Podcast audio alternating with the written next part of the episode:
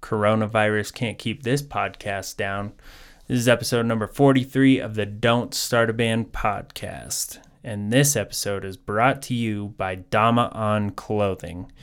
It's no secret that my latest obsession is Kendama, which is a wooden skill toy. Uh, if you want to know more about it, you should definitely Google it and check it out. But Dama on Clothing is a kendama related apparel company, and they sell t shirts, hats, backpacks, you name it. And it's all related to kendama. And even if you aren't a kendama player, the designs are still pretty sweet. So go to damaonclothing.com, check out the designs. This episode is also brought to you by Yo Yo Loco. They are a skill toy store located on Main Street in Breckenridge, Colorado. And guess what they sell? You guessed it, kendamas. Uh, go to yoyoloco.com to check out all the products that they carry, or if you happen to find yourself on Main Street in Breckenridge, Colorado, pop in to Yo Yo Loco. This episode was an absolute treat for me. I got to interview James, the host from the Oasis podcast.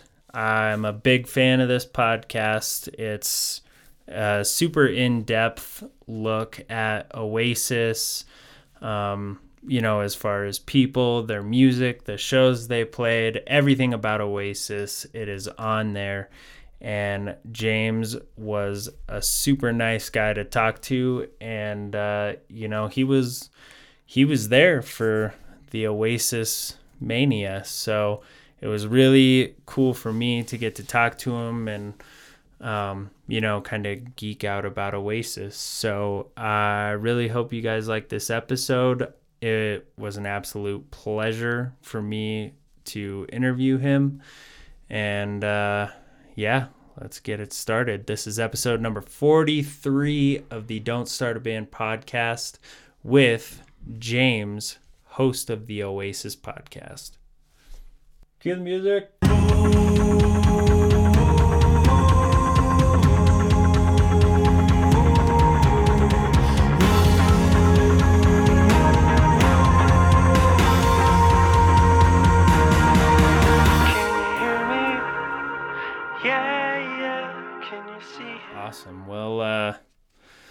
Let's get started. Um, introduce yourself and just say a little bit about yourself.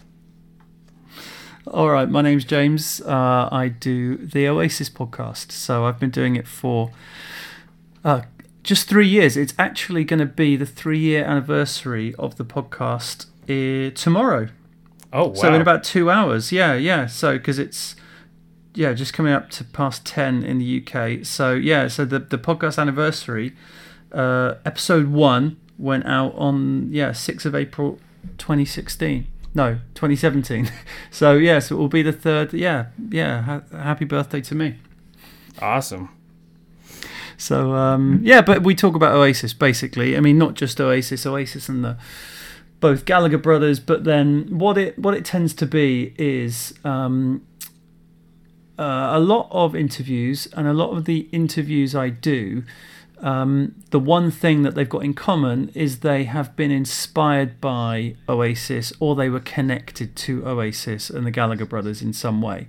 So, Yeah. for instance, you know, I've interviewed people that like might have played with them on one album, and I might talk to them about that one album for 20 minutes, but then around that, I might talk to them for another hour just about where they grew up, like all the other stuff they've done. And that to me is just as fascinating. It's how they went on that journey that brought them to Oasis and then where they've been since. So, you know, although obviously it helps if you're an Oasis fan, I know Yeah. some non Oasis fans do listen to it and find it interesting. No, I uh, I absolutely love it. You know, being from uh, the United States and especially getting into Oasis so recently, it's uh, it's kind of hard to find uh, you know people in my circle of friends and even in the Denver music scene who are into Oasis. So listening to your podcast and getting to hear, um, you know, a lot of people who were actually there to see them when they were still touring and everything and just being a part of the culture because um, you know obviously i've watched supersonic and i've watched just about everything i can find on youtube that's documentary-esque. And uh, it seems like it just really warped the the culture over there and it doesn't seem like it really did that in uh, the united states as much yeah, I mean it's it's interesting. We were having a bit of a debate uh, on Twitter about like how big did they get in America, and it's funny because you know obviously Wonderwall was massive over there, and then Don't Look Back in Anger and Champagne Supernova, you know, was still quite big but not massive. But they yeah you know, they played the MTV Awards, they did MTV Unplugged, like they did Letterman, and they did so they did you know they did enough. They were a big name, but I remember at the time, like Hootie and the Blowfish were massive, like Bush were massive, like these other bands mm-hmm. that. The funny thing about Bush was, of course, Gavin Rossdale's English, and yeah. so whenever a British band would would kind of make it in the states, it was always like Oasis are going to go and try and take on America, but Bush were like the biggest band in America, like you know, with Nirvana having having gone away, and so it's like uh, so Gavin Rossdale's going, guys, hello, like I'm here. it's like, yeah, yeah, no, whatever. You're not a British band, you know. It's it's like uh, you know, it was really going for those sort of traditional kind of British bands, not ones that sounded like Americans. But uh, yeah, so it's interesting. I think they were big, but they didn't, like you say, have that cultural impact like they did over here, where it was just you know everyone knew them and had an opinion on them. Oh yeah, definitely. And I uh, I purchased the Lord Don't Slow Me Down uh, DVD oh, yeah. recently, and it has that whole uh, section in that documentary where they're playing at Red Rocks, which is in Colorado, where I'm from, and uh, you know I would probably give a lot to have been at that show hmm. in 2006 because I mean you know, the brothers were probably still getting along to an extent, I guess. But uh, sure. yeah, just it looked like it was a a crazy good show, and so they must have been, you know, doing okay if they were playing Red Rocks. Yeah, I mean, it was interesting. They they never did stadiums in America. They did um, MSG and they did like uh, Tweeter Center Philadelphia and like these are all like 19 20,000 um, and arenas. Madison Square Garden. Yeah, exactly. So so they did they did decent size arenas. Um, and then they did like you know the the like festivals and things and were quite high up on festivals but but you know they they were one of those bands that you know came and went um, as far as you know as far as the Americans were concerned they they came back and they continued to be a big band but they never had that same level of success they did in kind of 1995 96 again and and really I think a lot of it is that they didn't play the game uh, mm-hmm. They were mm-hmm. never willing to, like Coldplay and U2 and stuff. These guys cracked America properly because they were willing to do the radio shows and the, you know, the meet and greets with the record company people and all this sort of stuff. Oasis were never going to do that. You know, they just didn't have the temperament, and so, you know, so they they did pretty well. But you know, like you know, their big chances. MTV Unplugged the singer doesn't turn up. I mean, who who else? Yeah. And well, and actually stands from the side and throws things and heckles. That wouldn't happen to another band. You know what I mean? With no. Radiohead, Radiohead, like Thom Yorke's not just going to turn up and then shout abuse as you know Ed O'Brien takes over on lead vocals. It's just it would never happen.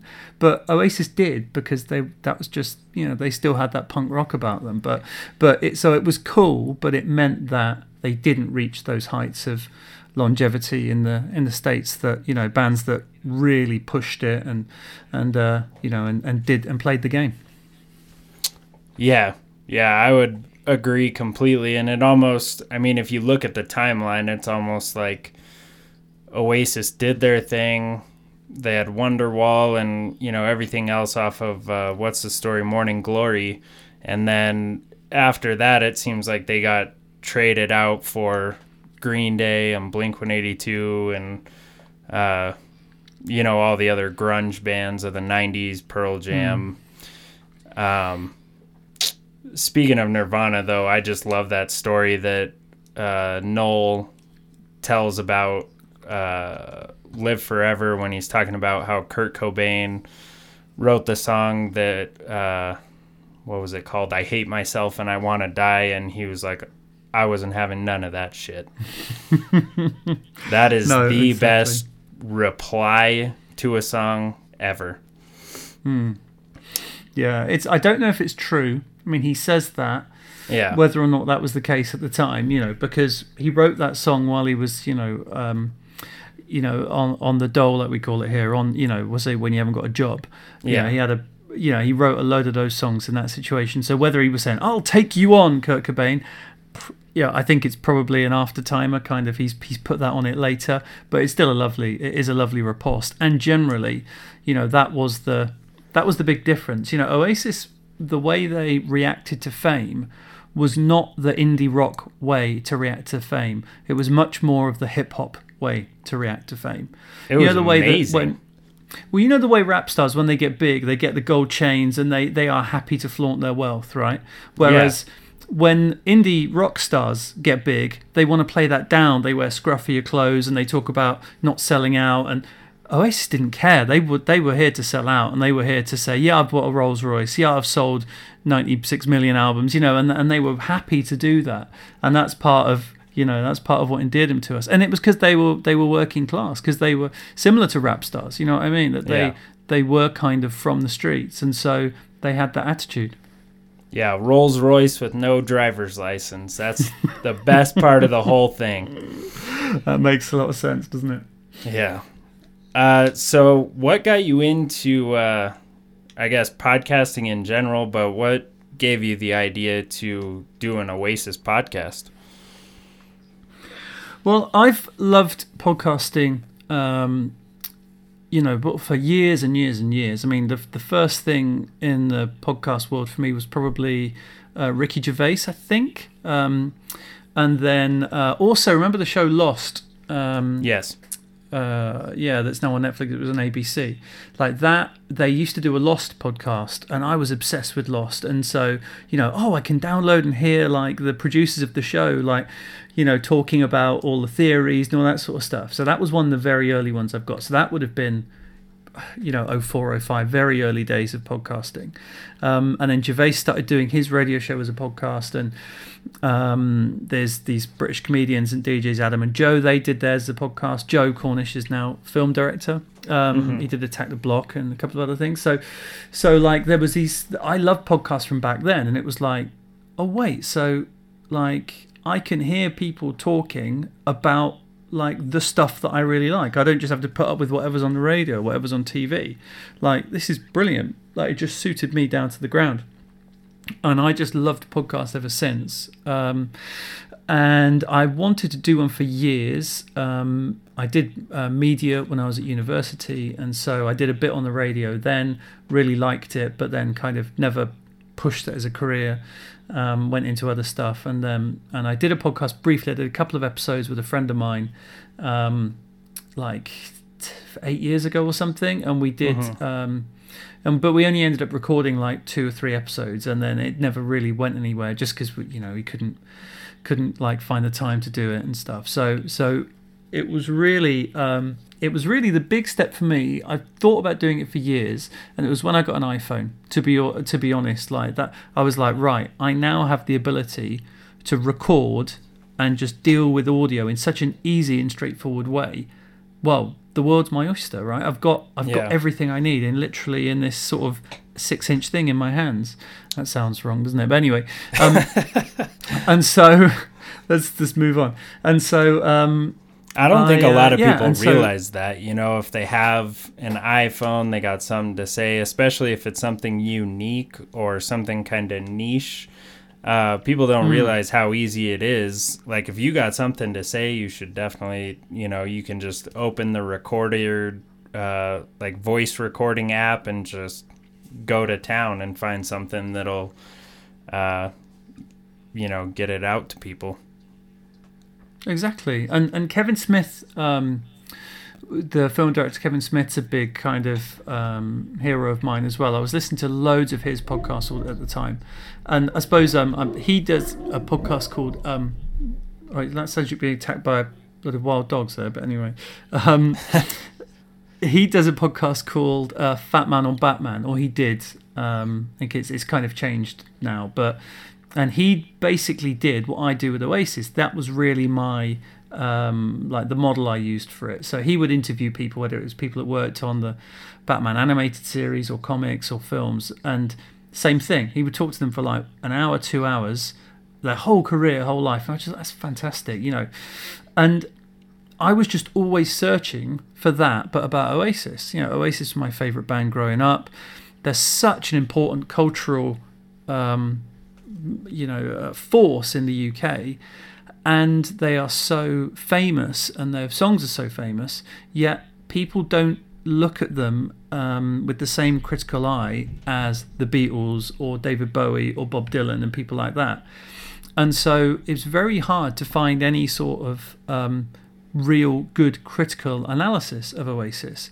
And Oh, yeah. so many people that are involved with them don't speak and or, or haven't really done many interviews. So it's really hard to kind of find a lot of this stuff, as, as I'm sure you found. Yes. And so, so well, I and just it's thought, also, right, well, go on. I was just gonna say it's also hard to, you know, because you can watch the interviews with uh, the guys in the band and everything, and they have their uh, personas that they put on. But you know, Yeah. to listen to your podcast or see interviews from people who are around them um, is definitely a much different take than what you see in an MTV or BBC interview. Sure. And and and the other thing that I like and why I do, you know, similar to your your podcast, that each episode is kind of one interview. Um, what you'll find is, you know, these sort of more like the an Oasis podcast came out um, that was like the official one. Um, Was that the listen up? yeah, listen up, yeah. Yeah. and and they but they did it like a traditional radio documentary so it'd be like you know clip of this person clip of this person clip of this person and so you you might have you know these people they interview for a couple of hours but you only heard about two minutes of each person because it was just little clips interspersed and it made for a really good show like a documentary but i don't want to hear you know 40 seconds and then a bit of music i want to hear like an hour you know so i mean for instance um pick one at random. Anjali Dutt. So Anjali Dutt, I've only ever seen before as a like a talking head talking about the recording of Definitely Maybe. I did like an hour with her. She was a audio engineer on the album. Um, and yeah, and so we heard the whole of her story and the fact she's now a maths teacher, you know, and like all kinds of like interesting stuff about it. It's like, well, no one's done that, you know, no one's speaking to the the keyboard players that played on one album or the, you know, like um, you know, it's that sort of person that I want to really dig into because, you know, in 50 years, they're going to be dead, right? And if no one's ever done that interview, it will just be gone. Um, and so, yeah, so I think it's, you know, not wanting to kind of big it up more than it is. I think it is important to hear those voices and get those stories. No, absolutely. And uh, one thing I kind of wanted to piggyback onto that. Um, one thing I was a little nervous to bring up, but I uh, my guilty pleasure band is the Grateful Dead. And one thing that I have found fascinating about your podcasts and about uh, especially like a lot of the people that do the A to Z and uh, you know just everybody who has seen them live. Um, it reminds me of the people who recorded Grateful Dead shows. Um, I don't know if you know much about that, but they had this whole you know fan base that would show up and basically record every single show and then the fans would trade tapes and stuff and you know there was people who would say yeah the best time they ever played this song was this year at this venue and Sure. you know they kind of geek out about it but it's really cool to hear uh, you know oasis fans kind of do the same thing and say you know the best time they played acquiesce was live by the sea or whatever. You know what I mean? Mm. Yeah, no, it is interesting, and and it's we're lucky that they they kind of fell in that point where um, you know it was pre-internet, so it wasn't well pretty much you know in the early in the early years. Um, so it wasn't like you know it was it was sort of at the time there was kind of a, a you know message board culture. Yeah. Excuse me. So so bootleg CDs and bootleg audio was being shared on message boards, but it's not like today you know, mm-hmm. where um, I mean, like when Liam did his comeback gig, you know, there was thousands of people, you know, were were sort of live live streaming it on Periscope or Facebook or whatever, um, you know, and and that you could just sit and watch it, um, you know, and then and then the audio can be shared so quickly and easily.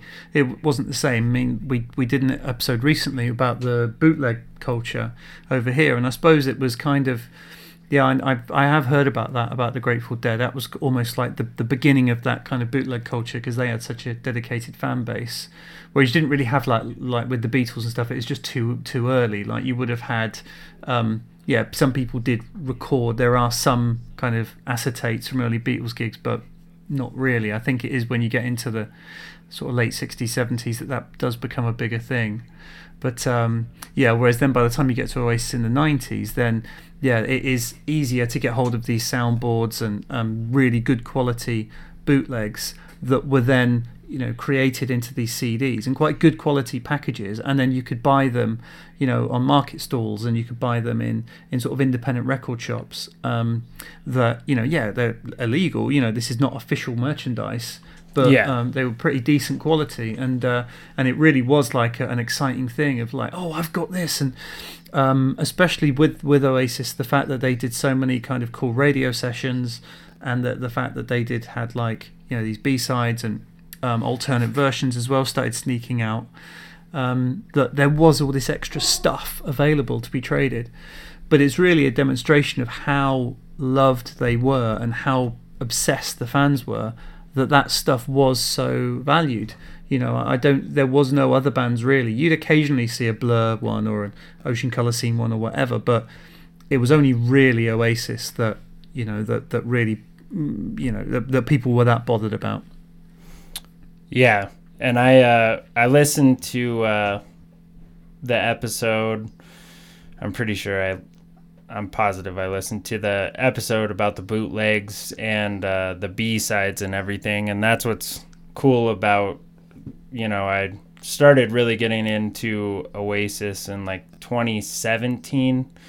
Um, so it's it's cool to have that whole back catalog and be able to you know get the deluxe versions of uh, you know definitely maybe and what's the story and be able to hear all the B sides, the good live recordings, and all that stuff. I would have liked to have, you know, been there for it, but it's cool that I can go back and listen to it all at once, you know? Hmm. And, and seeing Liam is the closest thing. So, like, next time, um, you know, next time Liam comes back when this whole fucking nightmare's over, like, you know, seeing Liam is a very close second you know, because he, yeah. he puts on a hell of a show. He plays a lot of Oasis songs, um, you know, so it is as close as you'll get, really. Uh, yeah. The, the, the atmosphere. I mean, you really, if you can get over here and see and see a Liam Gallagher show, that's what you want because it really is. There's nothing like it.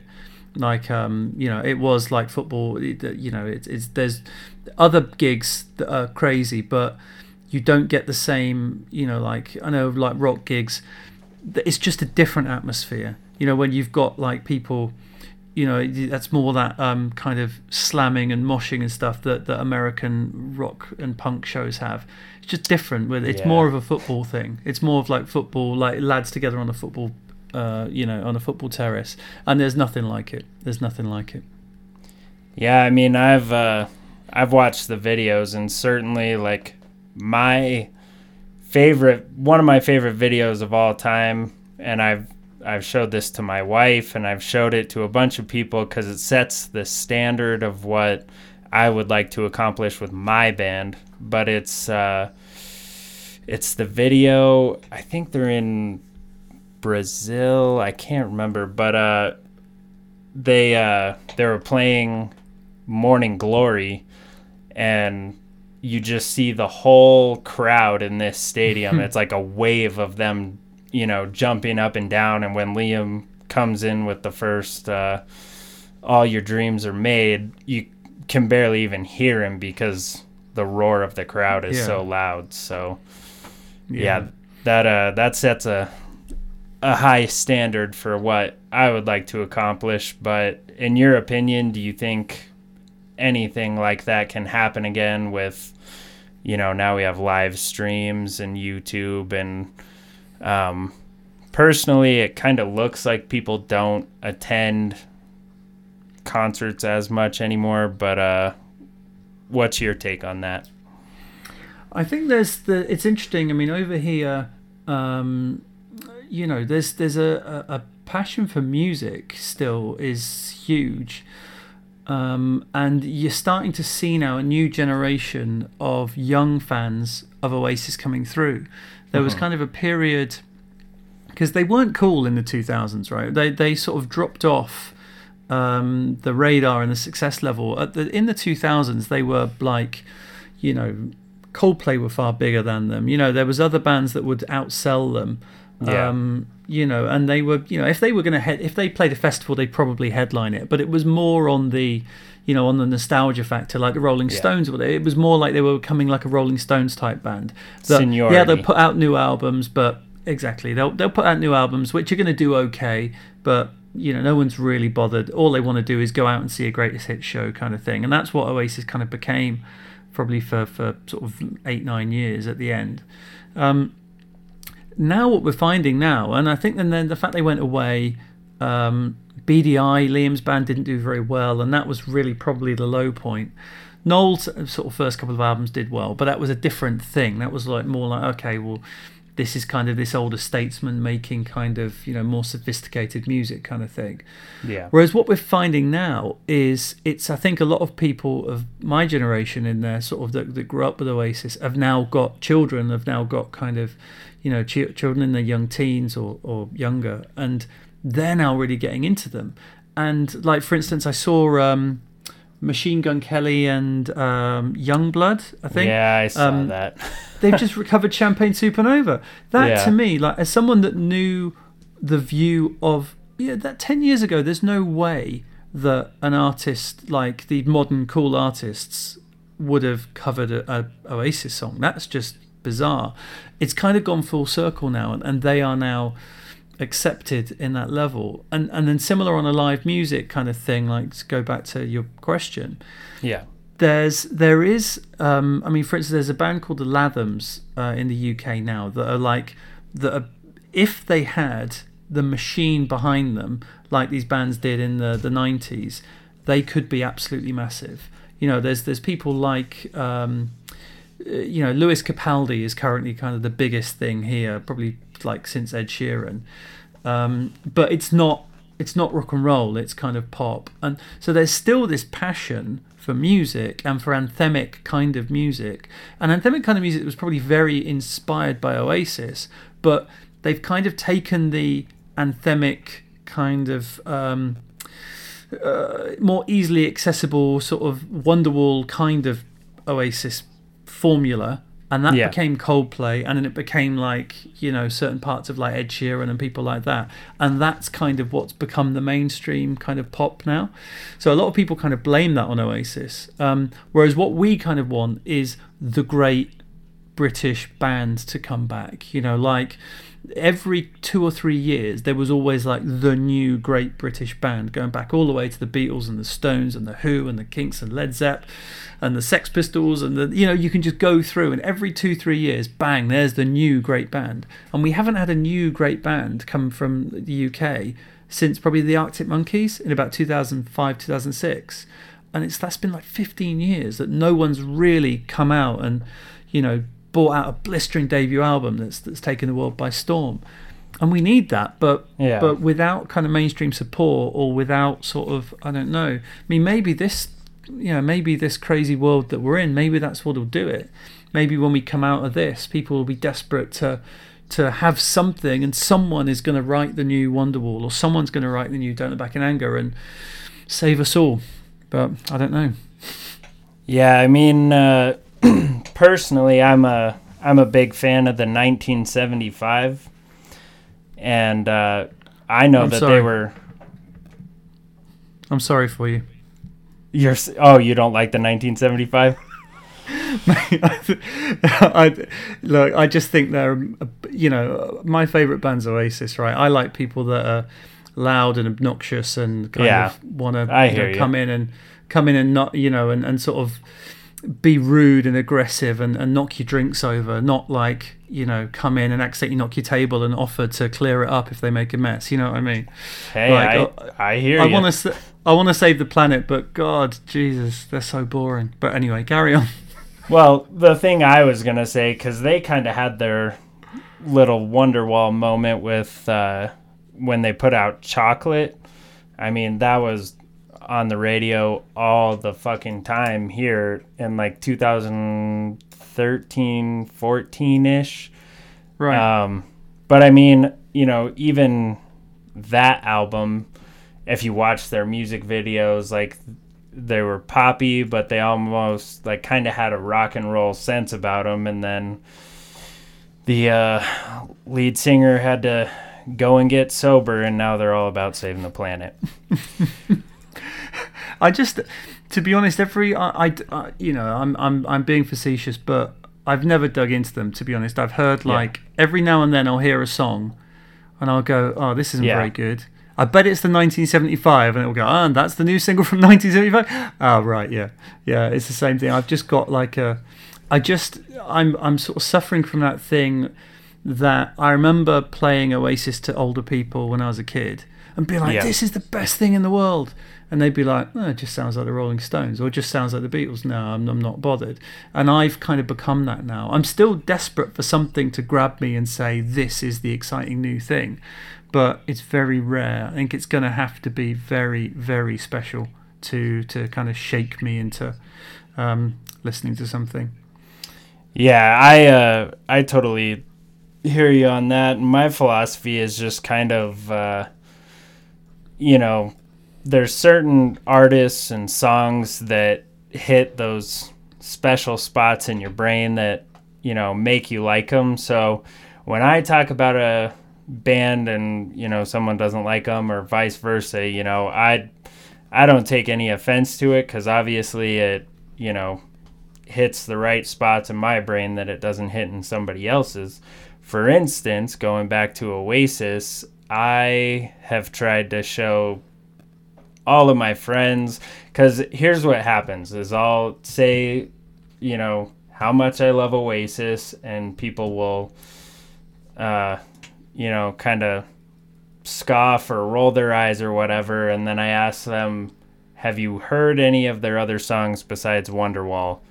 and nine out of ten times someone will say no and then i go okay well that is almost kind of the poorest representation of their music because like yeah it was popular but i mean you have all the anthemic uh you know rock and roll songs and of course the uh acoustic semi-acoustic ballad has to be the one that takes off. But uh, another artist that I did want to bring up, um, just because he is important to this conversation, the way that I not really found out about Oasis, but really started digging into Oasis was uh,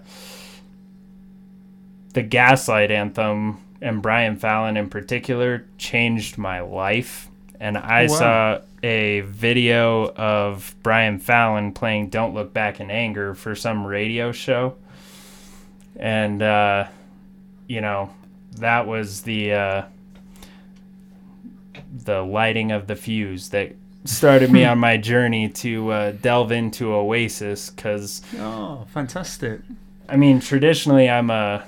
I grew up playing drums, and that was my main instrument. And then when I really started becoming obsessed with the Gaslight Anthem and Brian Fallon's lyrics and songwriting, it inspired me to start writing my own songs, and uh, that's why started the band I have now, and I play guitar and sing. So he was super important to me, so I kind of you know trusted his guidance towards Oasis.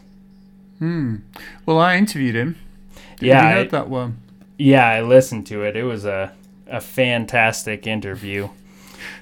Well, it, it wasn't for me because the uh, I was I was talking to him.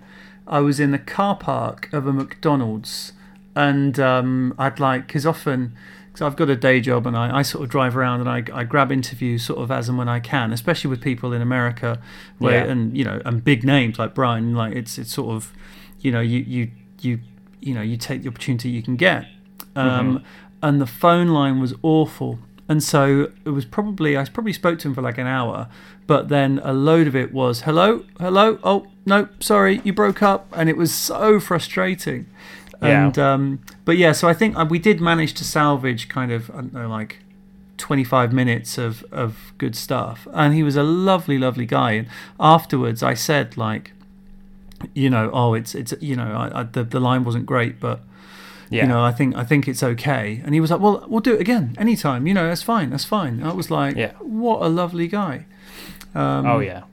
yeah, and you, but you get that impression from you know obviously the the you know just sort of person he is and the music he writes. But yeah, as I say, the all the dealings I had with him, um, setting it up, and then and then once I put it out and everything, completely yeah, he completely lived up to that.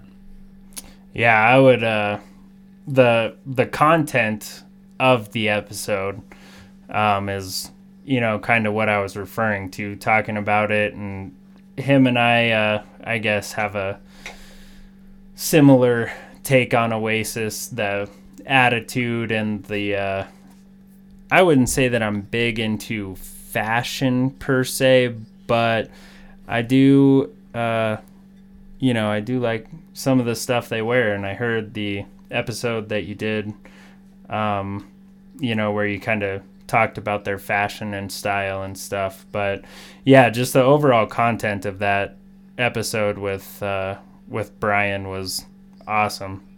I'm Oh, very man. very jealous.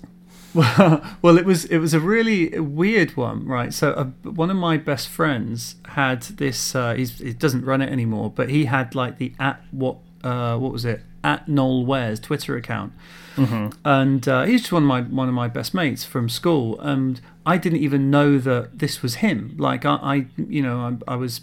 This was a, a Twitter account I was very aware of, and I'd even messaged with, and he kept it a secret that this was actually him and um, it was very weird. But anyway, he uh, and Brian would message him all the time, like, "Oh, yeah, Noel was wearing these sunglasses. Where did he get them from?" and that sort of thing. And so, yeah, so he had this in with Brian Fallon, and he's like, "Oh, well, have you heard about this band, the Gaslight Anthem?" I'm like, "Yeah, yeah, I know some of their tunes. They're all right." Because yeah, I think I think you probably get an interview with Brian. He's he's like almost become a mate of mine because I'm sort of his his Noel Gallagher clothes dealer. That's um, awesome. I know how amazing is that, and he was the, he was just really cool with it. Um, I think we went through like his. He said, "Yeah, yeah, message this this person, which was the person at his record company or his management or whatever." But yeah, Yeah. we set it up, and he was just really, really lovely guy. And um, yeah, and as I say, loves loves Oasis, loves the fashion, um, and um, yeah, and, and the one thing I did because as I say, I'm not a super fan of the Gaslight Anthem. I've I've liked everything I've heard of theirs, but they're not a band that I've I've dug into. And similar with Brian solo stuff.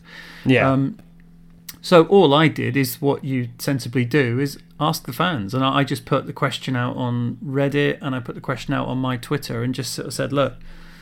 Uh, I've got this interview with Brian Fallon. What do you want to know? You know, and, and so I just read the the fans' questions because that's what I find is that so many interviews that these the, these um, people do, and you just get some idiot host who doesn't know what they're talking about, doesn't even know the band, like just talking crap. Like, yeah.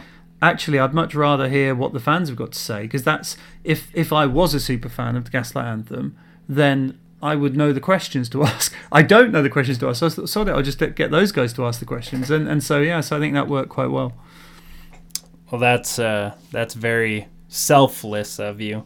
I try and do as much research as possible. Um, I've had on some artists, like with my podcast, it's kind of uh, 50 50 people asking me to be on the podcast or me asking them to be on the podcast. And there's definitely been some artists that I have to do some research into and kind of kickstart the conversation. And, uh, you know, this is kind of what I try and do to just get to that point where it just becomes a, you know, a regular conversation with uh, a couple talking points. So, mm. well, you need to know your stuff. It's pretty embarrassing. Like, um, you know, it, I, have had some where, you know, I, I haven't done that much research, and and they've sort of said, especially with these people that might have, you know, played with Oasis or played with one of the Gallagher brothers for one thing. Yeah. Um, and then I'll be like, and they'll say like, oh yeah, that's fine. I'll I'll I'll do that. You know, you free tomorrow, and I'll be like, oh Christ, I better listen to their stuff. so so I will quickly go and like re- refresh up. But yeah. um, yeah. Have you ever cool, had? Most people are cool. Yeah. Have you ever had an interview where, uh, you know, you go to talk to somebody and they're giving you one word answers and it's kind of kind of has that uh, weird vibe about it? Not really, to be honest. Not not. Um, I know what you mean. I think I've had a couple where, um, like for instance, I interviewed um, Tom Hingley, who was the lead singer from a band called the Inspiral Carpets, who okay. Noel was, you know, the yeah. roadie for. Yeah. And um, and Tom is, uh, you know, Tom's a great guy, but he was, I think he was just kind of in a bit of a funny mood, and he just kept going off on these sort of various other directions, and I'd sort of mm-hmm. ask him a question, and he would just sort of start ranting about something, and I'm sort of going like, uh.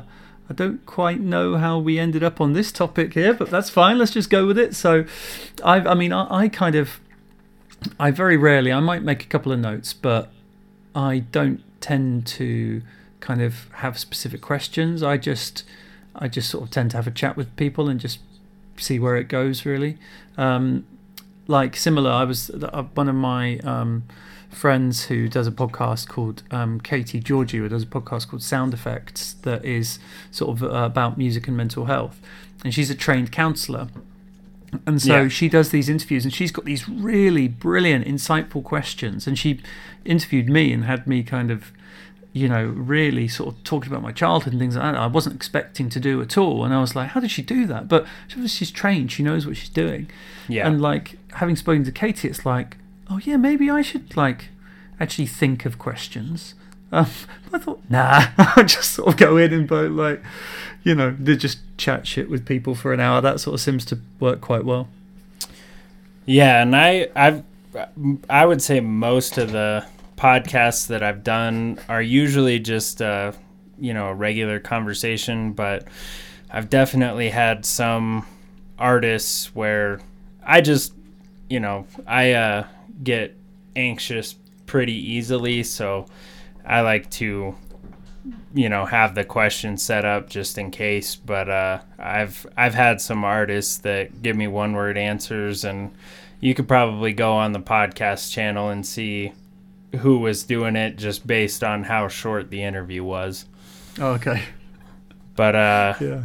yeah no it sounds like everybody that you have on the podcast is uh you know and that's the thing about your podcast is you have these people who are passionate about Oasis on, so they're gonna want to talk as opposed to, you know, some artists that I have on that, uh, you know, it's not really aimless per se, but it's not like. And I've even had on artists where you can tell they're not passionate about their music, and um, you know they're Blink 182 fans, so they make dick jokes and don't take the whole thing seriously. And uh, I've only ever had one episode that I debated even putting it up just because it was such a headache.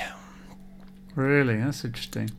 Yeah. yeah. no, no. Thankfully, I haven't really had that. I mean, I, I tend to either have these people that were kind of involved with Oasis. I mean, the the ones that don't want to do it just don't do it you know. Mm-hmm. So um, there's various people that I think that that having the name you know, obviously I'm not official, but I kind of pinched that name Oasis Podcast very early. Yeah. And that's been a, a blessing and a curse because it's a blessing in that people find it. If it was called the you know the champagne supernova podcast or something then people maybe wouldn't find it whereas because I've, i kind of used the logo and i use the the name sort of uh, yeah. i think it does get found easier and people assume it is official and until they listen to it and then realize there's no way this guy's official but um uh, yeah, and so, but then it's also a curse because, so for instance, there's certain people that I'd love to interview, like people from other bands, um, mm-hmm. that I've had messages back and forth, but then they've gone like, "Well, I wasn't in Oasis. Why would I talk to the Oasis podcast?" You know, I'd be like, yeah. "Yeah, no, but but you know, you you did that gig with Oasis that on this tour, or," and they're like, mm, "No, no." And I know if my name was the, you know, uh, if I was called something else, I'd yeah. probably get them. But calling the Oasis podcast, I mean, you don't, and I don't tend to push for them to be honest. Um, there's always so many people that are kind of that I've that um, that I've got sort of in the background that you know that that uh, you know I'm ha- I'm more than happy to speak to. So I don't have to beg for I don't have to beg for these other people.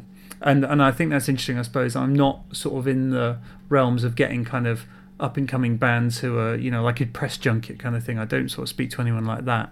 So um, yeah, so I've not really experienced that, but. Uh, yeah, or maybe it's just my interviewing technique is so fluid and brilliant that uh, I just am able to open people up easily. I don't know. Maybe yeah. it's that. Well, and that's uh, you know that's how I found your podcast was uh, the cool thing about Apple Podcasts and podcasts in general is you know you don't have to search for a particular show. Like I probably just put in Oasis and then it pulls up every thing involving uh, Oasis, and then I have to correct it to Oasis band, so I'm not, you know, stumbling upon yoga podcasts. Oh, there's but, plenty uh, of them.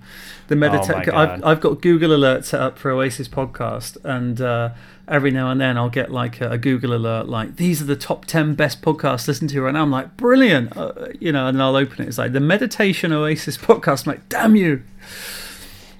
I uh, I did want to ask you.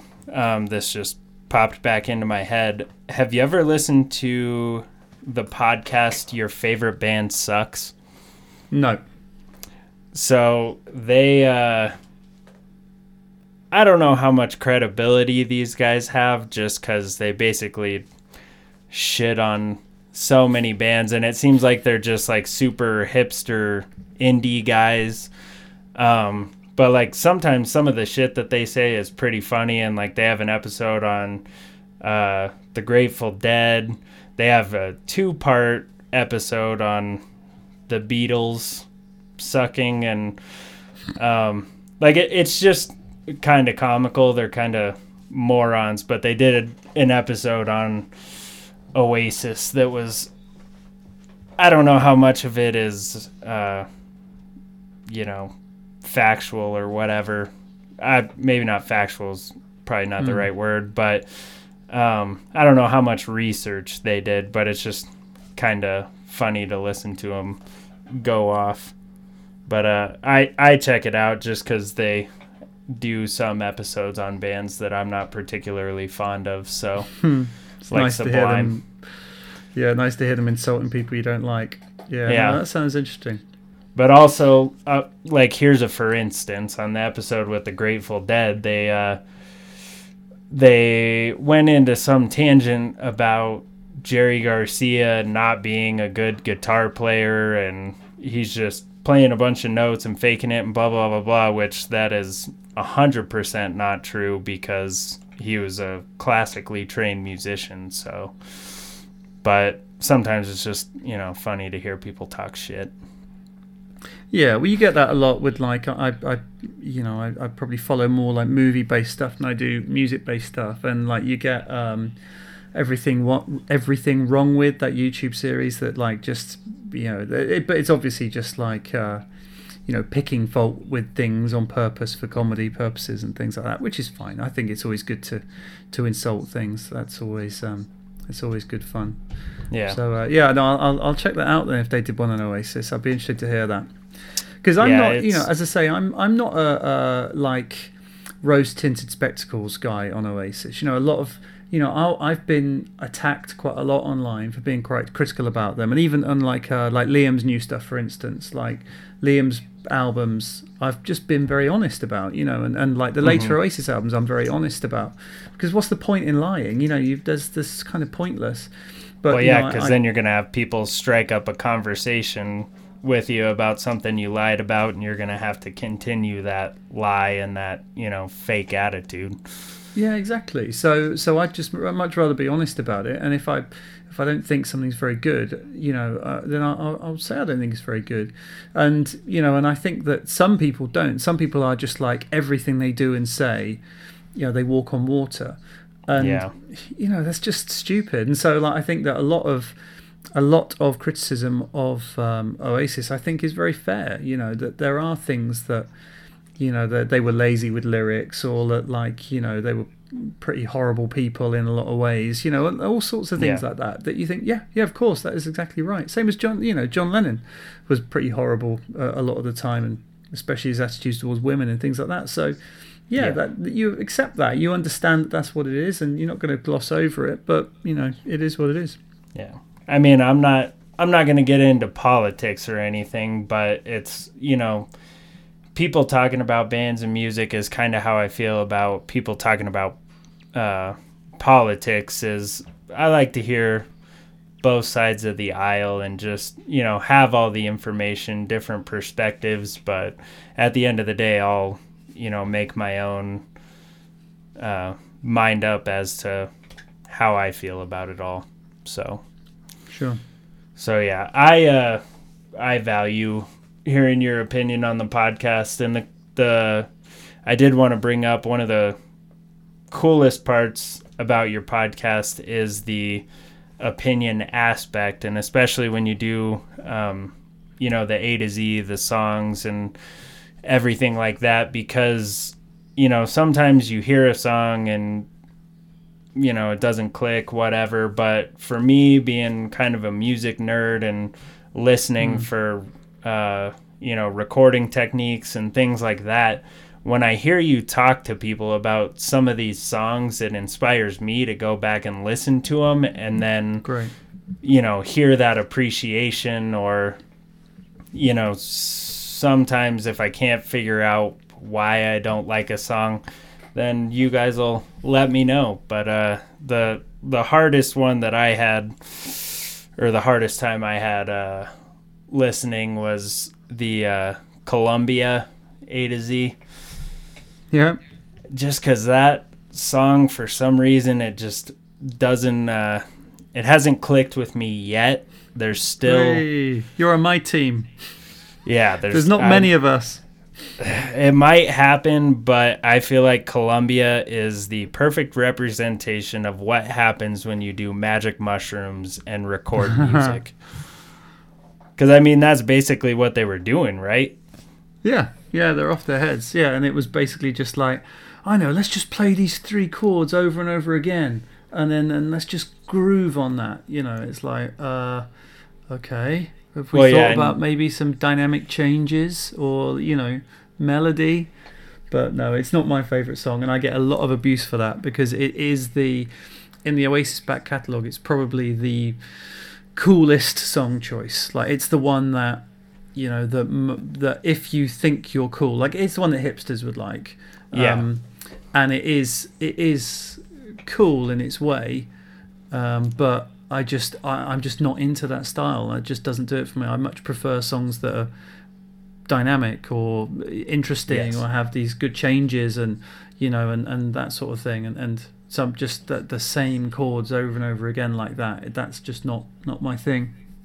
Well, yeah, one thing I never noticed was uh, the part at the end when he's doing the yeah, yeah, yeahs, and there's another lower part where Liam's doing some goofy shit with his voice. I never noticed it before, but Hmm.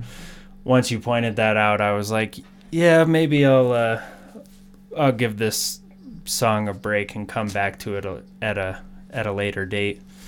Hmm. But then there's songs like the Master Plan where I always liked the chorus, but it, you know, took listening to people on your podcast talking about it and, um, you know, everything like that to really appreciate it. But one that I really enjoyed that I dug for the other day, because um, I, I have a day job and it's detailing cars, so I okay. just get to wear headphones all day, and that's why I've been able to listen to so much of your podcast. But uh, I dug through the other day to listen to everybody talk about acquiesce because I think cool. that's probably my favorite Oasis song, but also it's the one song that I keep bringing up over and over to people saying that, uh, yeah, we need Oasis more than ever right now, and I keep quoting the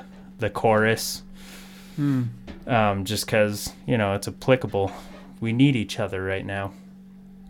True, this... but we've got to stay away from each other, though. That's the thing. yeah, yeah, no. We one... need each other, but at a distance of two meters, please. Well, yeah, and that's that's the stupid thing about you know he, uh, the United States and I think the thing about my millennial generation in particular is, uh, you know, I go on Instagram or whatever, and people are still getting together, and it's it's almost like they just ask each other, "You got the coronavirus? No. You got the coronavirus? No. All right, let's hang out." Like that's not how it works, fuckface. yeah. Yeah. It, um, it's almost like the the people who are my age think they know better and that's why it just it doesn't click with me and you know, taking it back to music, a lot of the newer music not to sound like a hipster or anything, but it just a lot of it doesn't click with me because I don't feel like it's saying anything important and it just uh you know, it's all it almost seems and you know, correct me if I'm wrong, but it seems like a lot of music nowadays is passive music, like background party music, you know, something to throw on in the background, as opposed to when you and other people in the UK were buying Oasis singles, unwrapping it, putting the CD in the car or the tape in the car, and just jamming out to that one song. Like, that is beautiful and now mm. in the days of Spotify, you know, you just go, oh, this artist put out a new album, turn it on and set your phone down and walk away, you know, and let it play in the mm. background.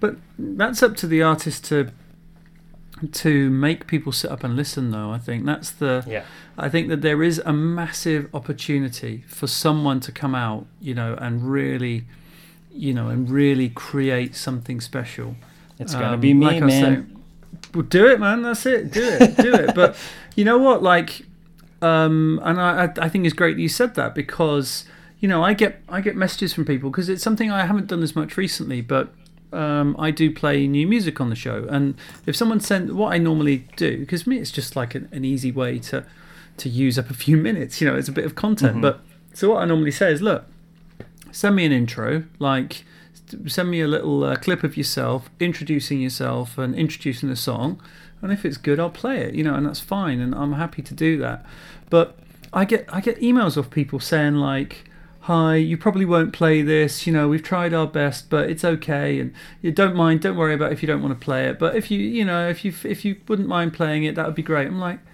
jesus this is the oasis podcast you should be like you're if you don't play, play this our, song, you've got the opportunity to play my band because we're the best band in the world. And if you miss out on this, and so you know that's what you want. You want something, yeah. someone with to attitude. And I just think we've, uh, you know, that's what we're missing is that kind of someone that just comes out and you have to sit up and take notice. Um, like, well, and, and yeah, we just haven't had anyone like that for a long time. Well, yeah, and I mean, society is kind of. Uh, I hate that I'm going to sound like this, but society has kind of suppressed that attitude because everyone's worried about offending somebody and mm. everybody, you know, it seems like it's really big right now to uh, be enlightened and spiritual and do yoga and all this shit and you are absolutely right and I feel like that's why Oasis clicks with me because they just come out and they're like this is who we are we're taking over the world. And I even I gave it a a little try when we put out our last EP um I don't know if you looked me up or anything but my band is called the Backseaters and uh, when we put out our last EP, we did like a little, um, I think it was like a 12 minute little mini documentary of like a behind the scenes in the studio. And uh, it opens up with uh, me just saying, I want to go on the record right now and just say, this EP is going to be huge in Europe. I was like, ah, fuck it, I'll just put it out there, you know, because if people hear me say that, maybe they'll be like, fuck this guy, it's not going to be big. And then they'll listen to it. Maybe they'll like it, you know, kind of like the Oasis thing when they were saying, you know, if you say you're the biggest band on the planet or the best band on the planet, you know, 50% of people are going to think you're full of shit, but 50% of people are going to check you out and, you know, see what you're all about. So, Yeah. No, I mean, I, I was in a band um, in the late 90s, and we basically, I was, uh, uh, yeah, similarly inspired by them. And, and we would play gigs, and there'd be like, you know, 35 people there. Uh, you know, because each of the four bands has brought eight people with them or, or whatever. And, you know, and, and so when your band is playing, everyone's just sitting around and they're not really paying any attention.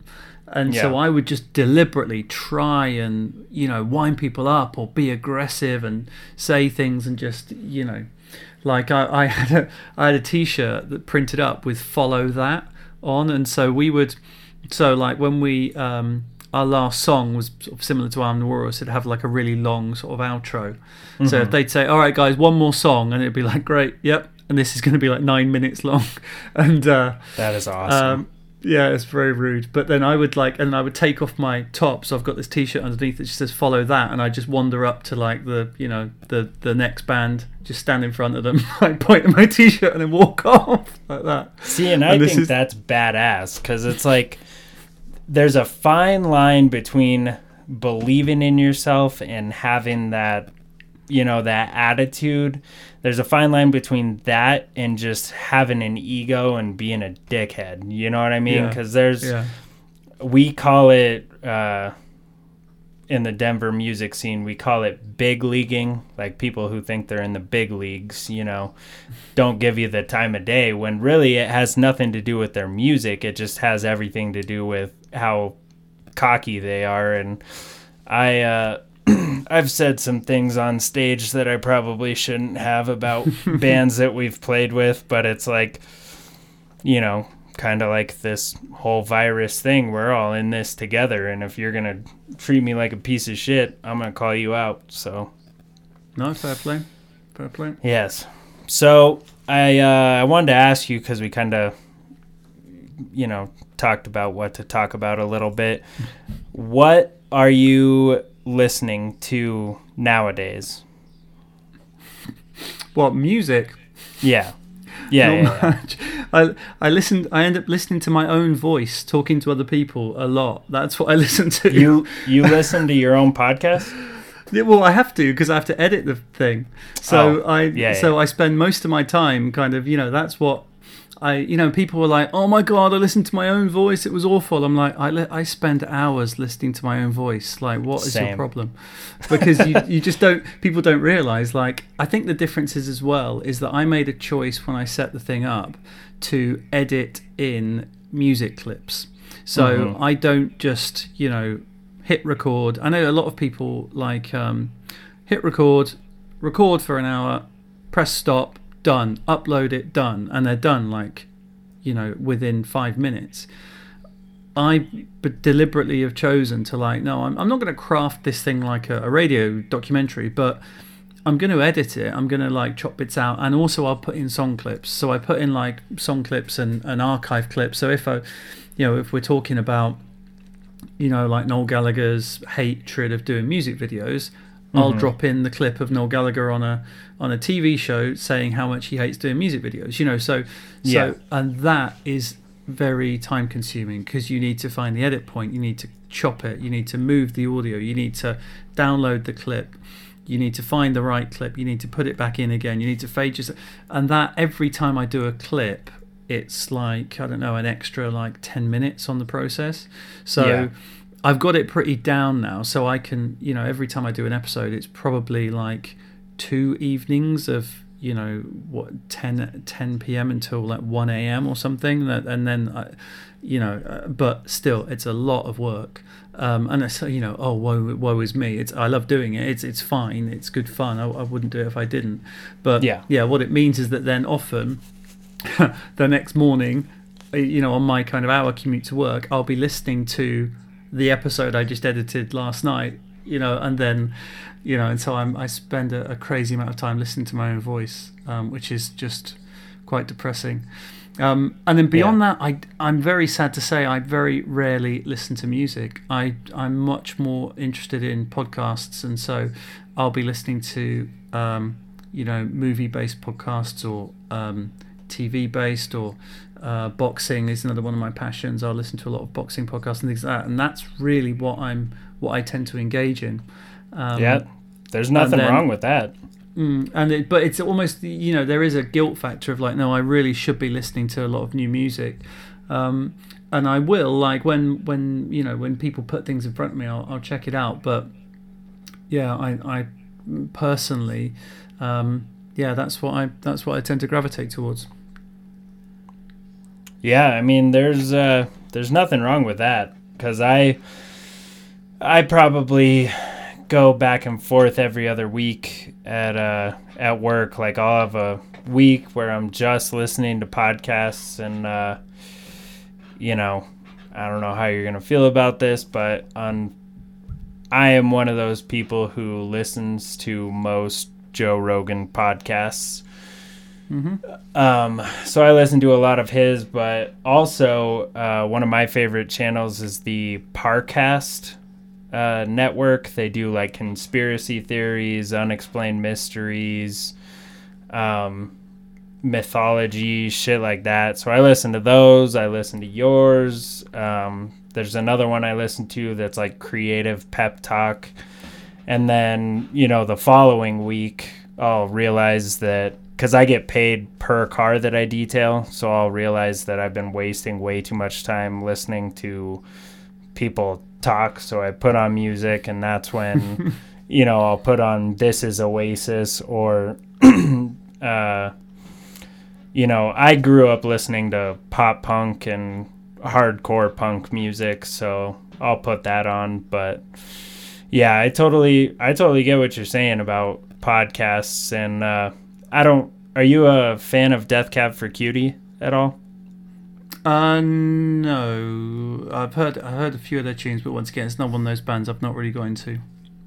Yeah, they're uh, also another one of my favorites. But their lead singer um, said this thing in an interview one time that from people he's talked to, and one thing he kind of realized about himself is after the age of 25, you kind of I don't want to say lose that desire to find new music and listen to new music, but it definitely isn't like, you know, when you're a teenager and you're just absorbing everything you hear. You know, you kind of you find what you like and you listen to what you like, you know. Well, I think um, that's an interesting point, and um, I remember. Um, I think it was on a podcast. I think it was on the Word podcast, like the the British um, music magazine Word. Um, David Hepworth and Mark Ellen, I think, and they made the point talking about REM, and they were like, "Yeah, I'm really pleased when the new REM album comes out, but I've only got enough space in my brain for say 16 REM songs, and that is already taken with songs that mean so much to me from kind of my youth and from when I heard these losing my religion for the first time or or these things that mean so much to me. So when a new album comes out, great, I'll listen to it, but it's going to have to be bloody good if it's going to dislodge these other songs that Yeah. have also got all those connections to them as well. And so, and that's how I tend to feel. I mean, I've, I've probably told this story before, but I think a really good good example is um, is actually my sister said, "Oh, there's this great new band coming uh, out called Royal Blood. Um, you've got to check them out." And she fired over their their debut single to me, and I was like, "All right, cool. Like, I'm always excited to hear new bands." And then, and like, I was like, "Okay, sounds a bit like Led Zepp." Sounds a bit like, uh, you know, I don't know, the Stones or whatever. Uh, sounds a bit like the White Stripes yeah, fine. Like you know, and, and it was just I had no desire to dig into them any further. And, and let's see, other songs have come their way of theirs, and I actually do like a lot of their stuff. But I'm like, well, yeah, I could go and listen to them, or I could actually just listen to the White Stripes, or I could Yeah. listen to Led Zepp. You know, which uh, uh, mean more to me because I got into them at that certain time in my life. But you know, I'm not completely closed off to it, and um, you know, for instance, when you know Arctic Monkeys um, AM came out in 2014, I mean that was really like, wow, this is something special. Like this album is special, and there's there's songwriting on here that is great songwriting. You know, you can just hear in the the you know the the way the tunes put together and and the lyrics and the you know the production you're like this is special um, and so I've still got that when I hear something and I go this is special you know but it's very, Yeah. it happens very rarely to be honest it's it's it really needs to be you know probably a, a, you know a song that would have grabbed me on the radio that would have been like an 8 out of 10 um, I would have said this is amazing whereas now it has to be a 10 out of 10 but the one thing I'll say is there's a show called the Britpop Revival Show, which is a British. Uh, it's on like a local radio station in the UK, but it also Okay. broadcasts on um, Phonic FM, so it is available, uh, and it's on Mixcloud as well. Uh, Britpop Revival Show, and it's like once a week they play. Um, all Britpop, and so it ends up being like really obscure stuff, as well as like you know the, all the mainstays. But you also get all these other Britpop bands that never really made it. Um, so I've I've been on there sort of a, a couple of times, um, and uh, Nick from the show's done you know a couple of bits with me, but I'll often like I listen to that, and you know often I hear songs on that that I've not heard from the '90s, and I'll be like, you know, taken aback by how great a song is, and Yeah. then you know, and then I'll be like, this isn't rose tinted glasses. This is literally if this song, whether it's a Suede B side or whether it's a, you know, I don't know, like a, a, a Candy Skins album track or something like that. If this song was just on the main radio right now, I would go, what is that? Like, who is that band? They are the best new band I've heard in mm-hmm. years. And it is just that at that that point there was just something special in the water over here and there are just so many bands that came out around that time whether it's the blue tones or whether it's ash or whether it's you know i could name a hundred other britpop bands that are just incredible you know um and and the stuff that was kind of connected to britpop but not really you wouldn't really call it britpop like radiohead early radiohead for me and like the manic street preachers and like you know cast and ocean color scene and, and all these bands a divine comedy. I absolutely love the divine comedy. There's so many bands super furry animals another one like and then all the female friendly bands like elastica and sleeper and echobelly and like these are all incredible bands. And if any of them came out now i would be like that is the best new band out you know and but it's just they just happened to come out at that time. Or uh, you know or, or i don't know what it was whether it is just me with rose tinted spectacles and, and if that had come Yeah. out now i wouldn't like it but no I, I think there was something special in that sound. Yeah, I'll have to uh, have you send me a list of some of those bands because I don't think. I mean, obviously, I've heard of Arctic Monkeys and Radiohead, but uh, yeah, a lot of those bands I've never heard of. So, Oh and- mate! Well, you need to check out the Britpop Revival show. Uh, I'll send you the I link will. to theirs because that is just a, a, great way to to get a, a really good taster of that. But no, I'll, I'll do your playlist on Spotify. Yeah, well, that was uh, also one of uh, one of the things that made me nervous about you know saying our EP was going to be big in Europe is you know Europe UK. uh, I was nervous about people in the UK actually hearing it because the difference between people in the UK and the United States is it seems, from my point of view, people in the UK are honest about, Hmm. you know, things and they, you guys don't sugarcoat things. You say if you like it, you don't like it, you'll say exactly why you don't like something which Hmm. is awesome. But you know, people here will go, "Oh yeah, that's that's nice. It has some good notes."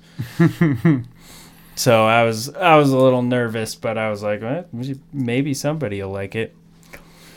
Yeah. Um, no, well, I, I'm always happy to like, you know, if someone says like, um, you know, oh, can you, you know, I've I've uh, done this EP, can you check it out, or things like that. I'll say like, okay, well, I can give you feedback if you want, but I'm going to be honest. You know what I mean? And like, and if I think it's, I won't say if it's like shit. I won't say I think it's shit, but I would say like you know, yeah, it's not for me, or, or like I've had I've had young bands sort of send me demos and say, oh, can you play this on the podcast? And I've just been like, look, you're not ready yet. Like I could play this, but especially with the internet being what it is, you know, there will be comments on my Twitter saying that band you played in the podcast was shit. Don't play them again.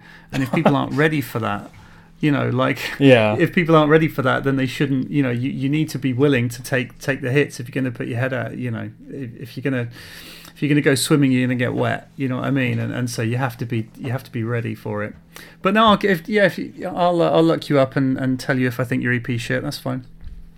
Yeah, I mean, you know what? At at this point, I have uh, I have come to accept that there are going to be people who do not like my music, and I am I am okay with that. And here's the thing: is if there are things that I can change that will make my music better, especially like you listening to it. The thing is, is we've had a conversation now.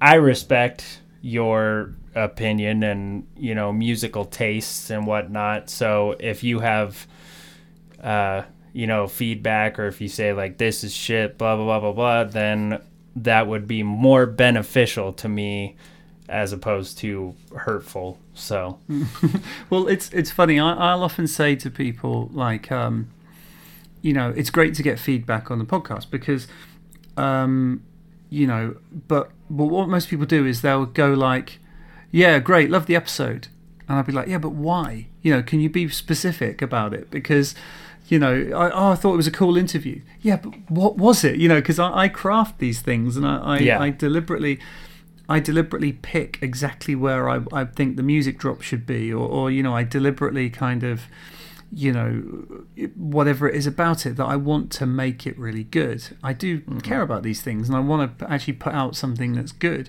and um, yeah, and so it's it's frustrating when someone's just like.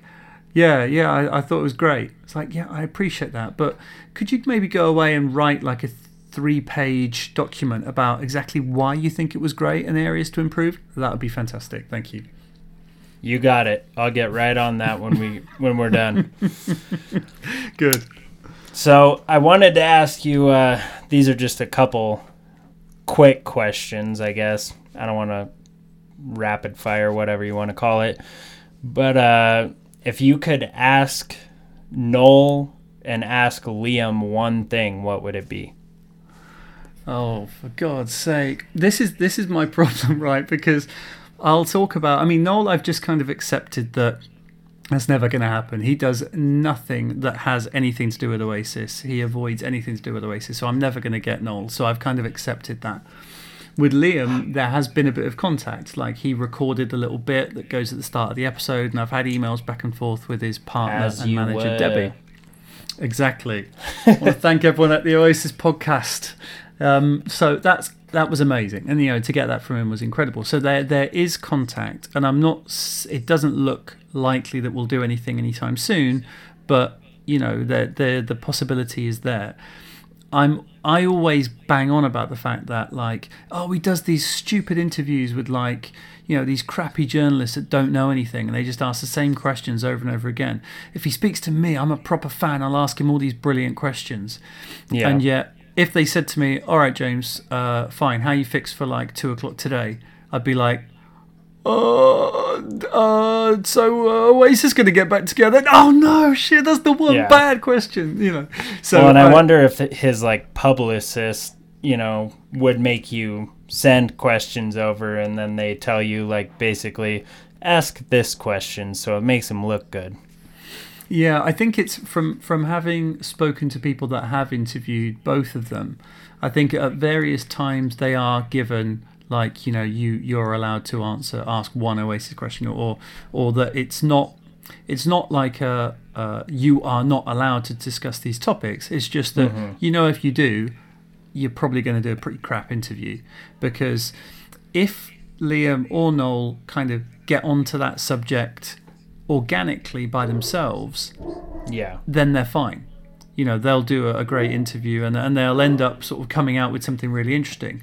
Whereas if, if you just flat ask them, like, so are Oasis going to get back together? You just see them like, you know, roll their eyes like, oh God, here we go. This is the like the worst question ever. Um, I'll give you an example. I, I interviewed a band. I'm, I'm by the way, I'm completely sort of uh, ignoring the question because I haven't got a very good answer. So Uh, I interviewed a band. I interviewed this band called the Webb Brothers. Um, when I was at, I said I was at university. I was on the radio station there, and I did, I did little bits and pieces. Um, and I interviewed a band called the Webb Brothers. Now the Webb Brothers um, were the sons of Jimmy Webb, who was the famous songwriter who wrote like "Up Up and Away on My Beautiful Balloon" and like loads of other famous songs of the '60s and '70s. And um, the Webb Brothers supported the Blue Tones. It was, and I, I really liked them. And so there was quite a few people that asked to interview. They so they came to our, our town where I was at university, and everyone wanted to interview the Blue Tones, and, and so a few of us got into the room there. But then I was the only person that said I, I really wanted to interview the Webb Brothers. So they sort of ushered me in, and I went backstage and I interviewed these guys. And I'm like 19 at the time, and I was very nervous. I didn't know what I was doing. And I sort of thought, ah, I know what a great question would be. And so I went straight in and said, oh, so is it difficult uh, sort of living up to your, your the shadow of your dad because he was such a legendary uh, songwriter? And you just see these two guys just look at each other like, oh, for God's sake. and then, and then, and then one of them just goes, uh, "No, what's the worst thing is uh, being asked that stupid question by uh, interviewers all the time." Oh fuck! I think I would break down if somebody said something. Well, like I basically did. I, I was really just like, "Oh, uh, huh, okay, great." I was like, "Oh shit, that probably was the worst question I could have possibly asked right then." Um, Yeah. And I remember there was another point in that interview where, at the time, this was like the year 2000, so like Queens of the Stone Age had just got really big. So this is mm-hmm. like post Britpop, kind of the the pendulum had kind of swung back to the states, and you had like at the drive-in and Queens of the Stone Age, and and sort of these sort of more rootsy kind of hard rock stuff was coming big. And I started asking a question about that, but I sort of realized I'd been talking for like probably two or three minutes and I had no idea like how to then formulate it into a question. And so I think at one point I just stopped talking and was like, uh, so what do you think of that? or something like that. just these two guys just look at each other like, who is this idiot? But um, yeah, so that was good fun. But in, in going back to your question, what I would do is I would quickly ask on Twitter, guys, I'm interviewing Liam in 20 minutes. What's your questions? And I would pick the best questions that the guys on Twitter asked. That's exactly what I would do. That you know, honestly, that's probably the smartest way to do it. Yeah. and you know they've done loads of interviews and my plan has always been you know on the offhand chance if i ever get to interview brian fallon you know i've watched most of all the interviews that he's done so i don't want to repeat some of the same questions that he's been asked so uh yeah let's just say when you Hmm. get that liam gallagher interview that'll probably be your uh, best course of action to take to Twitter. Exactly. And and get the proper ones. I mean, it's tricky because um, it's People like on similar Twitter to are when morons. well, there is that, but my listeners are all right. So, so my my followers aren't morons. But Mine are. um, oh well, yeah, understandable. They're mainly American, so it makes sense. Um, but um, the I would uh, agree, man. I would agree. uh, what was I going to say? Um, yeah, but the problem is, so for instance, when I interviewed like Tony McCarroll or Alan McGee, and like people sent, like I did a similar thing. But the problem is, a lot of these guys, they just haven't got a clue. They can't remember. So it will be like, you know, oh, um, you know, or, or I'll know more than they do. So I'll, they'll say, that, oh yeah, well, um, you know, when we recorded this song, we recorded it at this studio. But no, no, you didn't. You recorded it at that studio. You're thinking of this one. Am I? Yeah. Oh right. Oh yeah, maybe. You know, and and they don't even know. So you know, a Yeah. lot of the very specific questions, like, you know, what were you doing to get that specific drum sound? They'd just be like, hitting the drum. I don't know. Like you know what you know, and they just don't know. So it's it's you can. A lot of them, a lot of the, the questions that people submit are like really super specific. You know, what exactly were you thinking when you wrote that? You know, the third line of the second verse, and they're like, I don't know, I was drunk. You know, and you're like, Yeah. oh, okay. you know, so it's it's a tricky one. My next question is uh, so when you listen to Oasis now, do you have like a curated playlist that you listen to, or do you just, you know, kind of think to yourself, ah, I feel like listening to this album or this set of songs today? It's interesting. Um, uh, when I listen to Oasis now, I mean, I've. It's funny. I kind of um, stopped listening to Oasis kind of for pleasure, and I will have because I, I, because of the podcast. Like, I don't tend to just stick them on. Like, oh, I'll just listen to Oasis because I spend a lot of time listening to Oasis because of the podcast, and so I kind of you know want to listen to something else. But Yeah. I have found myself actually. That said, you know, I mean, I've been doing it for three years, uh, as of in twenty minutes time. So, um, you know, it, there has been times when I've gone, you know what? No, I'm going to stick Oasis on. And what I tend to do, I've got my Oasis A to Z playlist, and that's good fun because then it is just completely mixed up, you know, and you will get you know a, a complete mixture of the different albums. I mean, for instance, the other day I I did an interview with a producer um, called Romesh uh, Dodangoda, who's worked with like a lot of uh, quite big bands like uh, harder rock bands called like Funeral for a Friend and um, Bring Me the Horizon and people like that, quite big UK Oh, sort of okay. heavier rock bands. Do you know Yeah. those guys? Have you heard those names? Uh, yeah, I'm. Well, I was a huge Bring Me the Horizon fan back in the day, but I I still throw on uh, Suicide Season every now and then. Oh, cool. All right. Well, anyway, Romesh, who who produced uh, who produces them, uh, I've just interviewed, and Nice. um, he said like we were talking about like heathen chemistry and don't believe the truth. So um, for the uninitiated, that is like the what is it sixth, fifth, and sixth Oasis albums. The the second and third from last Oasis albums and I've always kind of put them together. I always kind of think of them almost like as the as a, a double album almost because Yeah. I think at the time that was probably my lowest point of my Oasis fandom. Um, I was really just not listening to them that much, and so both those albums came out. Listened to them, yep, fine. Not massively into them, put it away. Same thing then with Don't Believe the Truth come out, same thing. So tho- those two albums I've always kind of had, you know, almost sort of compartmentalized as a double album for me. And then Dig Out Your Soul is then the last album was a little bit more experimental and different. Whereas talking to Romesh the other day, he was like, no, no, don't believe the soul.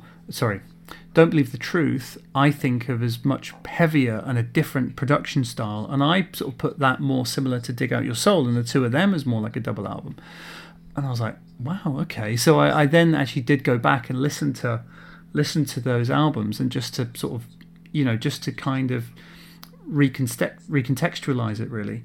Um, but it is it is I'm often listening now with like a critical ear for things that I've maybe not heard before or things that I could bring up and so that's that's kind of when I listen to them now it's more with that kind of mindset rather Yeah. than just like oh I'll just stick on you know, Hello or, or Morning Glory or whatever as just for fun. I'm listening out for like what is going on, you know.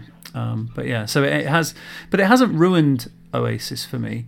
Um, I still, you know, I still enjoy listening to them just just for the sake of listening to them. I would have thought Yeah. by now I'd be sick of them. Um, I'm. I think when we t- talked about setting this up, I'm like, oh, I'm kind of sick about talking about Oasis. But then we've been talking for like an hour and a half, like primarily about Oasis, and you know, I, I I've got plenty to say. But um, yeah, it is. Uh, yeah, I don't get sick of them, and I and uh, yeah, but but yeah, and, and listen to them in all kinds of various ways, whether it's A to Z's or whether it's the albums in full. Yeah, well, and you know, having such a, a diverse catalog, I feel like, you know, obviously, it's possible to get sick of Oasis, but you know, having the diversity or whatever, it might take a little bit longer to get 100% sick of them. Well, Uh, that's, that, I was just going to say, sorry, that the, the the reason we do the A to Z like that is mhm. that I don't want to. Uh, excuse me. Um, um, I don't want to kind of, you know, just focus on kind of the big couple of albums. You know, like that's the, yeah, you know, that's what most people would do. Would be like, okay, well, today we're going to do Champagne Supernova, and then next week we'll do Don't Look Back in Anger, and next week, we... no, I started off with um, open brackets as long as they've got cigarettes in hell closed brackets, and that's that was like that was officially the first one eight on the alphabetical, so that's what we're going to go with. You know, I ended up doing like probably forty minutes on a quick peep, which is a forty-two second instrumental written by Andy Bell. You know, like, but that Yeah. to me is just as worthy. And if I'm listening to an Oasis podcast, that's what I'd want. You know, I want, you know, I don't want to skip skip those because that's not what it's about. If you're a proper fan, you want to know about every single song and you want to know about every single period, and that's what we're here for. So that's that's why it's a proper fan podcast. And, go, and going back to what you were saying about like those A to Z breakdowns, you know, when sometimes when the guys send them in, and it's really technical. You know, and Yeah. I've got people that are like proper musicians like yourself and, and really enjoy that stuff. And then we've got people that are like, you know, don't really know anything, wouldn't know which end of a guitar to pick up. yeah. It's Yeah. more personal for them.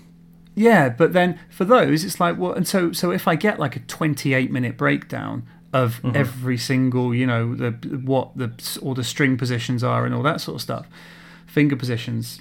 Um, Yeah.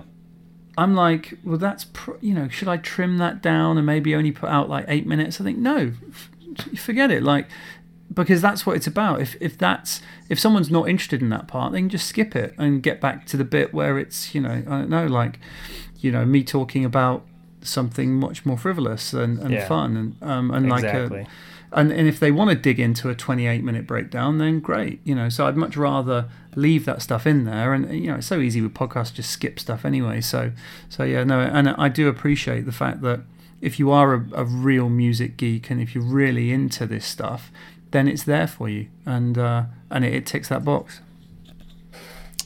Well, yeah, and that that's uh, you know an added appreciation for me for sure. Uh, my last little uh, rapid fire question is: uh, What did you think of Liam's beard in those Instagram videos? john yeah john the beard is pretty full on It um, that seems like it came in quick. Yeah, yeah. I mean, well, he's a very hairy man, so he's Yeah. able to uh, he's able to generate beard growth at an alarming rate. Um, so I'm not sure if that's sort of part of his kind of Neanderthal throwback or what, but yeah, Yeah, that is that beard is serious. Um, he's uh, yeah, I, I I don't know if he'll keep it. Like he's he's gone he's gone with a decent sized beard before. He's never gone to that extent. Um, so Oh, it's yeah. going to be it's going to be interesting if he keeps it because he is looking uh, pretty scary right now. He looks he, he kind of looks a bit like a serial killer at the moment. like think a all of serial us- killer lumberjack. Yeah, exactly. All of us we're going to come out of this period and, and just be all like long haired and hairy and looking like hippies from like 1972. But you know, It's funny with- that you mentioned that because uh, I wasn't sure if I was going to bring this up or not, but I uh, I'm very particular about my hair. and last weekend I said, you know what? Fuck it. I'm gonna cut my hair, and I was just gonna, you know, use clippers and whatnot, and just kind of do it that way. But I was like, you know what? I'm gonna, I'm gonna have a go at trying to do a, a Noel Gallagher kind of like mod haircut. And then if I really fuck it up, then I can still use the clippers. And, uh, you know, not to sound too cocky, but uh, I did a pretty okay job. Good. Congratulations. So, uh, yeah, I, I can't do the long hair thing. When my hair gets long, it it uh looks stupid. So.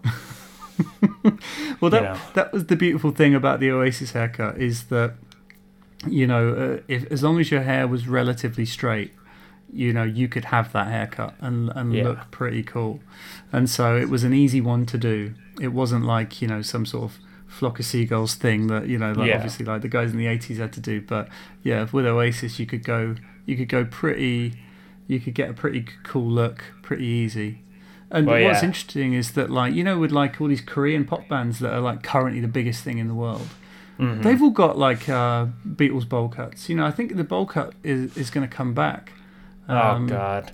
it's beautiful it's a beautiful thing Uh, you know, in the words of uh, Liam Gallagher, it's not for me, man. not for me mate not for me Yeah. But no, I went uh I went 2019 2020 Noel Gallagher hair. You know, kind of short, not too crazy, but uh yeah, I think um I think that's most of the notes that I have down. Uh, if you had one piece of advice for someone who wants to start a podcast, what would it be? Uh, well, one piece of advice. Well, I would say read my um, read my tweets that I did. I did a really big thread of tweets about them, which I, I sent did to read you. that, by the way. Yeah, yeah, that would be that's you know I, I was just because basically quite a few people have messaged me, and one of the things I'm actually very proud of in having done this uh, podcast is that quite a few listeners have then gone and set up their own podcast on the back of Mhm. it. Um, so I mentioned about like my friend Katie Georgiou and the Sound Effects podcast, and and there's a guy I know who's going to do a Manic Street Preachers podcast, and um, there's another guy I know called Paul Costello who's done some of the breakdowns, and I didn't even know he we'd been back and forth quite a lot, and uh, he'd done a few breakdowns for us um, of different songs for the A to Z. He's blind. I had no idea he was blind. Um, but he's going to do his own podcast now as well, and so so that's great. You know, I think it, I think it's brilliant. I, I, that's obviously going to have its own challenges, but you know, fair play to him. I think he can, you know, I think he'll do a great job. Um, but yeah, there's so many Awesome. people out there that have got passion for music and passion for different bands. The one thing I'd say is like, pick a band that you really care about, because, um, like for instance, how many podcasts are there about comic books or about movies or about you Sports. know, sport exactly like you know we don't need another comic book podcast or a another like football podcast there's too many of them whereas there is there until i did it there wasn't an oasis podcast that's ridiculous you know what i mean Yeah. there's there's there's a million beatles podcasts but there isn't a gaslight anthem podcast you know No. go and do the gaslight anthem podcast mate that's how you'll get brian fallon you know what I mean? There's enough to dig in with their with their um, fan base and with their stuff. So if I You was might you, be onto that's what I'd something there. Huh? I said you might be onto something there. I could probably yeah. sit and talk about the Gaslight Anthem for uh, quite a while. Yeah, but the, the thing is, like, just copy my format. Seriously, I, I mean, I just copied, as I say, Kevin Smith, you know, doing Fatman on Batman, or, or um, you know, my uh, one of my favorite Beatles podcasts called Something About the Beatles. You just, you know, that's the format. You just find people that were involved in them, and make sure you're not just focusing on that, but make sure you're focusing on the whole careers and stuff. And you know, there are enough Brian Fallon and Gaslight Anthem fans you know out there that will listen to it and it's a good opportunity to you know to then um you know turn them on to other stuff that you're you're thinking about or talking about so yeah For but as I say I mean that's for you in particular but anyone out there like you know if you're the world's biggest like uh, I don't know like Green Day fan do a Green Day podcast I don't know if there's one of them you know but and that's the thing like one of my friends does the a, a movies podcast and he's like he's the world's biggest Ben Folds fan like do a Ben Folds podcast. You'll probably get to meet him. You know what Oh, I mean? yeah. Like Ben, I, I- you know, someone like Oasis. The problem is the guys are so famous and it's so Mm-hmm. contentious because they're not. You know that there's all the issues between them. That there's a very Yeah. good chance I'll never meet either of them or never interview either of them. But that's fine. I don't. I don't really care. That's you know. There's there's that would almost kind of sort of change the dynamic of it. It maybe wouldn't be the right thing to do. But Yeah. you know, if you want to meet one of these guys, that's it. Do a podcast about them. But the one thing, uh, the one thing going back to the advice, I'd say is be consistent and keep it keep going. You know, I- there's so many that fizzle out after like three, four, five episodes, and I was really pleased. And one of the reasons that we're speaking is that I saw that you were already up to like episode 42 or something, and I'm like, Yeah. okay, you're if you were on episode three, uh, we wouldn't be talking. So I'm like, okay, well, is this guy serious? You know what I mean? But if you've already knocked out 42, fair play to you. You know, you've you've demonstrated Yeah. you've got the staying power. So um, yeah, there you go. But that's it because so many fizzle out, and then you know you go listen to episode three, and it's like six weeks later, and then it's like, yeah, we've been so busy, you haven't had the chance to record, and you're like, shut up, like Yeah. do it or don't, you know, do it or don't Yeah. do it, you know, do or don't do. There is no try. It's funny that you say that because my uh, my wife is a huge Star Wars fan, and she literally was watching that movie last night. So, uh, d- would you like me to put that uh, Twitter thread in the show notes for this episode? Yeah, why not? That would be good. All right, will do. Well, uh, I know that it's it's late over there, and we could probably sit and talk, and I could probably ask you a million and a half questions. But uh, I think this was a pretty swell interview, if I do say so myself. Pretty swell. Who are you, Clark Kent? I just might be.